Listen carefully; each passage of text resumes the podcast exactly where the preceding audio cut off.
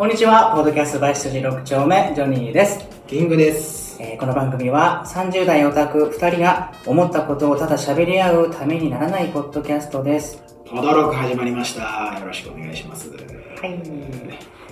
今回ですね、はい。えー前回に引き続き、今月の神回ということで、今回は、えー僕、ジョニー。の神回うん。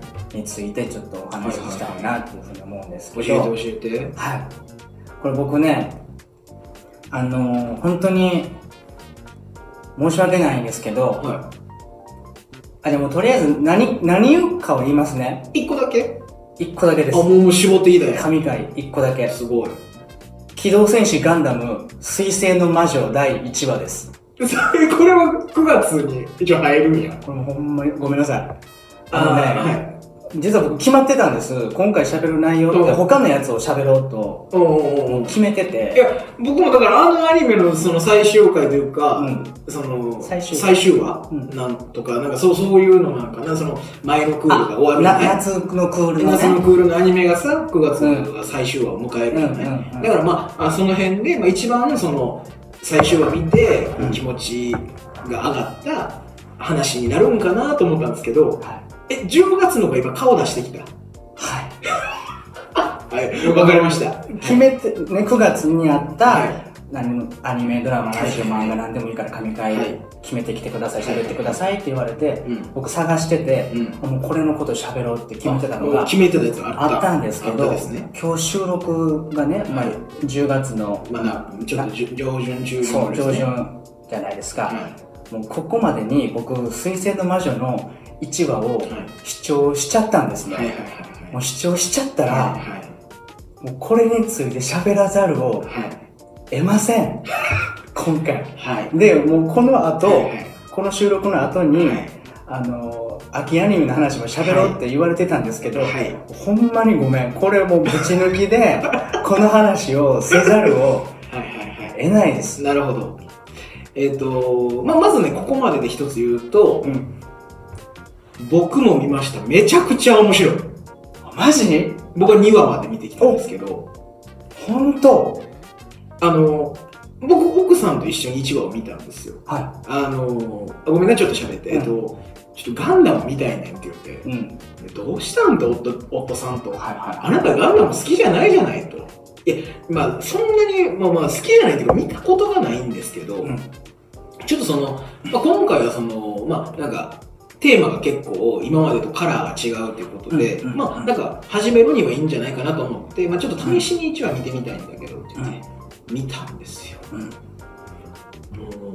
嫁は脱落したんですけど、僕は2話も見ましたね。あ、本当っていうぐらい僕もあのあその新アニメの話をするんだったらこれは絶対外されへんなと思って今日はですか。ここまで来ましたなるほど。僕はね、話のうん導入で、はいあの、こう言おうと思ってました。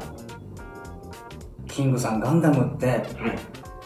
なんか、敷居高い感じしませんか？なるほどなるほど。そっからはい。話し始めようかなと思ってたんですけど、すいちょっとプラン見てもらえてるんですね？しまって申し訳ないんですけど、はちょっと見ましてい。、はい。まはあ、僕はその本当にあのガンダムの教養が全くないので、うん。その深いところまでは全然わからないんですけど、なんかもうお話も、うん。絵も持っていき方っていうかなんかそのなんかあるじゃないあの m 1で優勝する漫才を最後に盛り上がっていってい。、うん。落ちてドンありがとうございましたドカンで優勝みたいなのあるじゃないですか、うんなんかあれに似たようなその1話のそのフィニッシュを感じたんですよなるほ僕すなんかもうとにかくお話と絵がすごい良かったという、まあ、もう本当にただただシンプルな、ど。うん。あのパワーで殴られたなっていう感じで、うんうん1話がすごい面白かった2話も見たいな2話も見たみたいな感じです、なる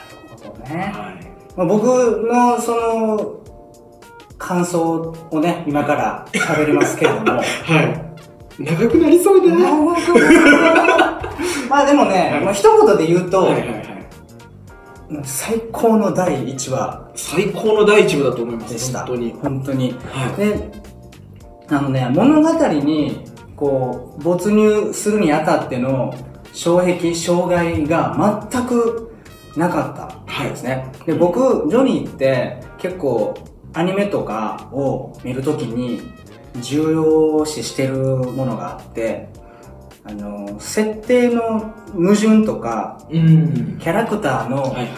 行動原理に納得いくかどうかってすごい大事なんですよ。全員がこう、無理のない動き方をしているかどそうそうそうそうかってことですね。引っかからないかどうかっていう。そなんか戦争をしてるんだったらなんでその敵国同士がうん戦争しているのかとか、あとそのキャラクターがなんでそういう発言をして、うんなんでその行動をしてるのかっていうのうんにこう少しでも腑に落ちなさを感じてしまうと、もうアニメの、えー視聴継続意欲が僕ごっそり落ちちゃうんですよね。はいはいはい。でもちろんその例外もありますけど、はい。あのその他の部分なんか勢いとか、あの作画がめっちゃいいとか、好きな声優さんあそうそうそう、うん。とかで全然最後まで見れる。あ面白かったなって感じるものもあるんだけど、うん。まあ、基本的には展開とか、うん。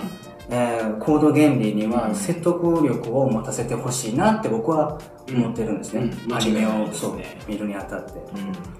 で、まあ、サンライズが作ってるじゃないですか。もう天下のサンライズが作ってる。でそのサンライズさんがそう。したらうんいやなめんなよってうん。思われると思うんですけど、うん。そういうさっき言ったようななんか見ててんって感じるようなところがうん。一切なかったんですよ、はいはいはでそれプラスそのさっき言ったような他の要素声優さんがすごいとか、いうん絵が綺麗とか、そういうところも不満点がもう一つもなかった。えめっちゃ綺麗じゃん。めちゃくちゃ綺麗かった。いやあれは日曜の5時うに、んあれで何かが目覚める幼き人たちがいっぱいいてもおかしくないなっていうぐらいなんか、ぼ没入してしまうんちゃうかっていうぐらい、にねあんないいクオリティのものを日曜5時に放送できる日本は素晴らしいと思うよ。うん。ほんまに。大げさやけど。よくねなんか他のアニメやったら一話見終わった後に、これからなんか作画心配やなとか、うん。あちょっとこの声優さんの演技がなみたいな、うんなんかそういうのあるんあったりするんですよね、うんでもそういう作品にその世界観に入っていくにうんあたってのそのノイズとなるものが全くなくてこうこれからこの「水星の魔女」っていう世界観を心から楽しむぞっていう気持ちにさせてくれる。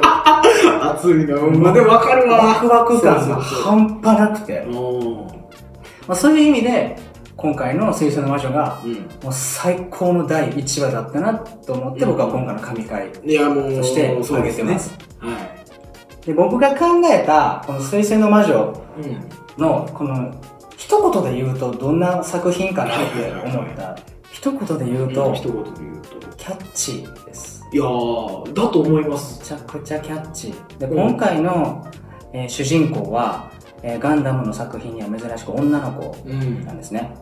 で相棒ポジションとなるであろう女の子のキャラクターもいるんですけどなんかちょっと女の子2人の、まあ、バディものなのかな、うん。まあ、その1話とかの時点,、でまだ分かんないけど。うん。で舞台は学園うん。学校なんですよね。うん。あ学園ものなのかな？うん。っていうこの中高生ですよね。10代のうん。女の子が可愛い女の子うがん。コンビになって、はいなんはかいろんな人と出会ったり、うん。またい困難を乗り越えてそう戦ったり。っうん。ていうその舞台が学校。うん。これってもうなんか最高にアニメっぽいうん設定だなって感じたんですよね。だからこれ一般のガンダムとかあんまり触れてこなかったうん。アニメファンにも刺さる設定なんじゃないかなうん。と思いました。であと他にも、えーその、えー設定とか、うん。キャラクターの会話の中にうん。決闘とか花嫁とか呪いとかね。あと魔女、まあ、これタイトルですけどこういうなんかフックになるキーワードがうん散りばめられてるんですよね、でこれもすなわちもうキャッチーである。うんそうやな。はあなんかこの世界観の中にはそういう、うん。あの、概念があるんやっていうのを、こう、まあ、言葉だけでわかるし、うん。で、後々その概念を深掘りされていくから、うん。で、あの、な残りやすい、まあ、簡単な単語にしてくれてるから、でも別にその、頑張って覚えなきゃっていう感じでもないから、覚えやすいね。そう、覚えやすい。キャッチなキーワードが出てくる。うんとはいえ、えーこれはガンダムって作品ですから、はいこうガンダムシリーズならではの重厚感もうんで感じることができてます。うんうんで劇中ではあのーガンダムって呪いのモビルスーツってうん。ねいうふそううに。呼ばれてますよね。それなんかめっちゃワクワクする。ねうん、いや、ほんまにほんまに、じゃあ俺も全然知らんねんで、もう知らん、もうガンダムも全然わかんないけど、なんか、うんうわ、ガンダムちゃんあれみたいな、この、何？みたいな。なんかすごいワクワクするよな。うんなんか、そうそう。それがなんか転校生が乗ってるっていうのがなんかいいやん。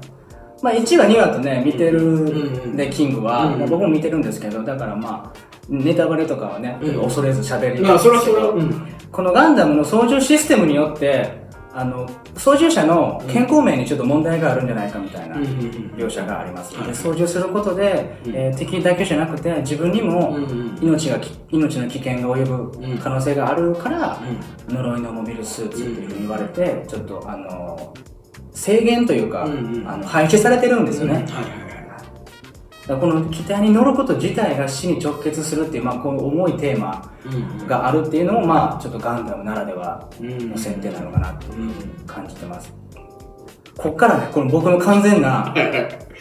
想像な、想像というか。想像というか、これからの、うんえっと僕が、ジョニーが考える水星の魔女の 課題課題、あ、課題ね。についてちょっと、展開じゃなくて課題が、課題課題がまずあるんですね。はい、あります。これ、何でしょうか？まあさっきも言った通り、水星の魔女ってすごいキャッチーな要素うん。がてんこ盛りなんですよ。可愛い女の子出てくるとかね、そうそうそう学校でとか。で、もう一つ、えっと、重要なポイントっていうのは、うんこの作品がやっぱりガンダムであるっていうことなんですよね。はいはいはいはガンダムって言ったら、うんもうアニメ界で言うい。と、うんもう超大御所じゃないうんもちろんもちろん。ビートルズみたいなもんやろ。そう大 そうそうそうそう。大ブランド。そう、大ブランド。昔から今までずっと人気のコンテンツうんですよね。うんなんか若い人にも、えー受け入れられるさっき言ったようなえー物語のキャッチーさっていうのと、ガンダムっていう老舗ブランドのコラボ。うんうんこれ例えるなら、シュプリームと うん。ルイ・ヴィトンのコラボ。はいはいはいはいはい。なるほどなるほど。はい。これすごいコラボじゃないですか。舗のルイ・ヴィトンがシュプリームというこの若手、そ若い層に向けての、そうそうそうみたいな。う。え、こことここがコラボするのうんみたいな衝撃が僕はあったんですよ、一応なるほどね。はいはいはいはいはい。でわかりやすいな。そう、すごいコラボではあるんだけど、うん。例えばこんなデザインだったら別にビトンで出さなくてもよはいくないとはいはい。なるほか、どなるほど。あと、まあ、別にダブルネームじゃなくてもよかったよねとかって言われるのが一番怖い。形だけやんみたいなな。そうそうそうそうそう。やりたかっただけやんみたそいうな。なるとね。うんうん。で、それはルイ・ヴィトンのブランド力低下にもつながる。そう。うすなわち、うんこのこの水星の魔女における一番の失敗って、ん。うん。これガンダムでやらなくてもよかったんじゃないって言われること。後々ね、その、これ物語が進んでいくにあたって、そキャッチ一本でグイグイいっちゃうう。と、そ見やすいけど、う。そう。その、これはガンダムなのか？そうそうそ論争があるう。。論争が絶対に起きるはずです。なるほ今ど。もおあるかもしれない。もうすでにね。はい。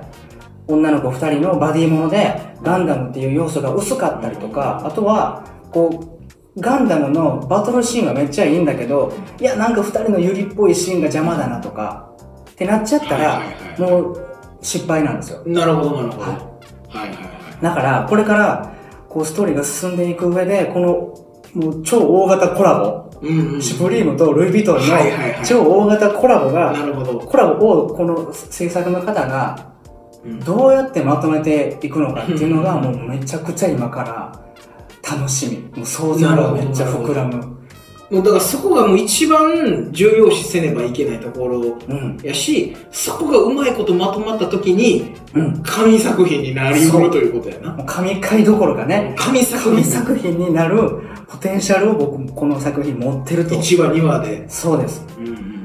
思いました。で、ちょっと聞きたいんですけど、トークが白熱して長くなってしまったので前後編に分けて投稿します後編ではジョニーが考えた水星の魔女ここスきポイントをお伝えしています。お楽しみに。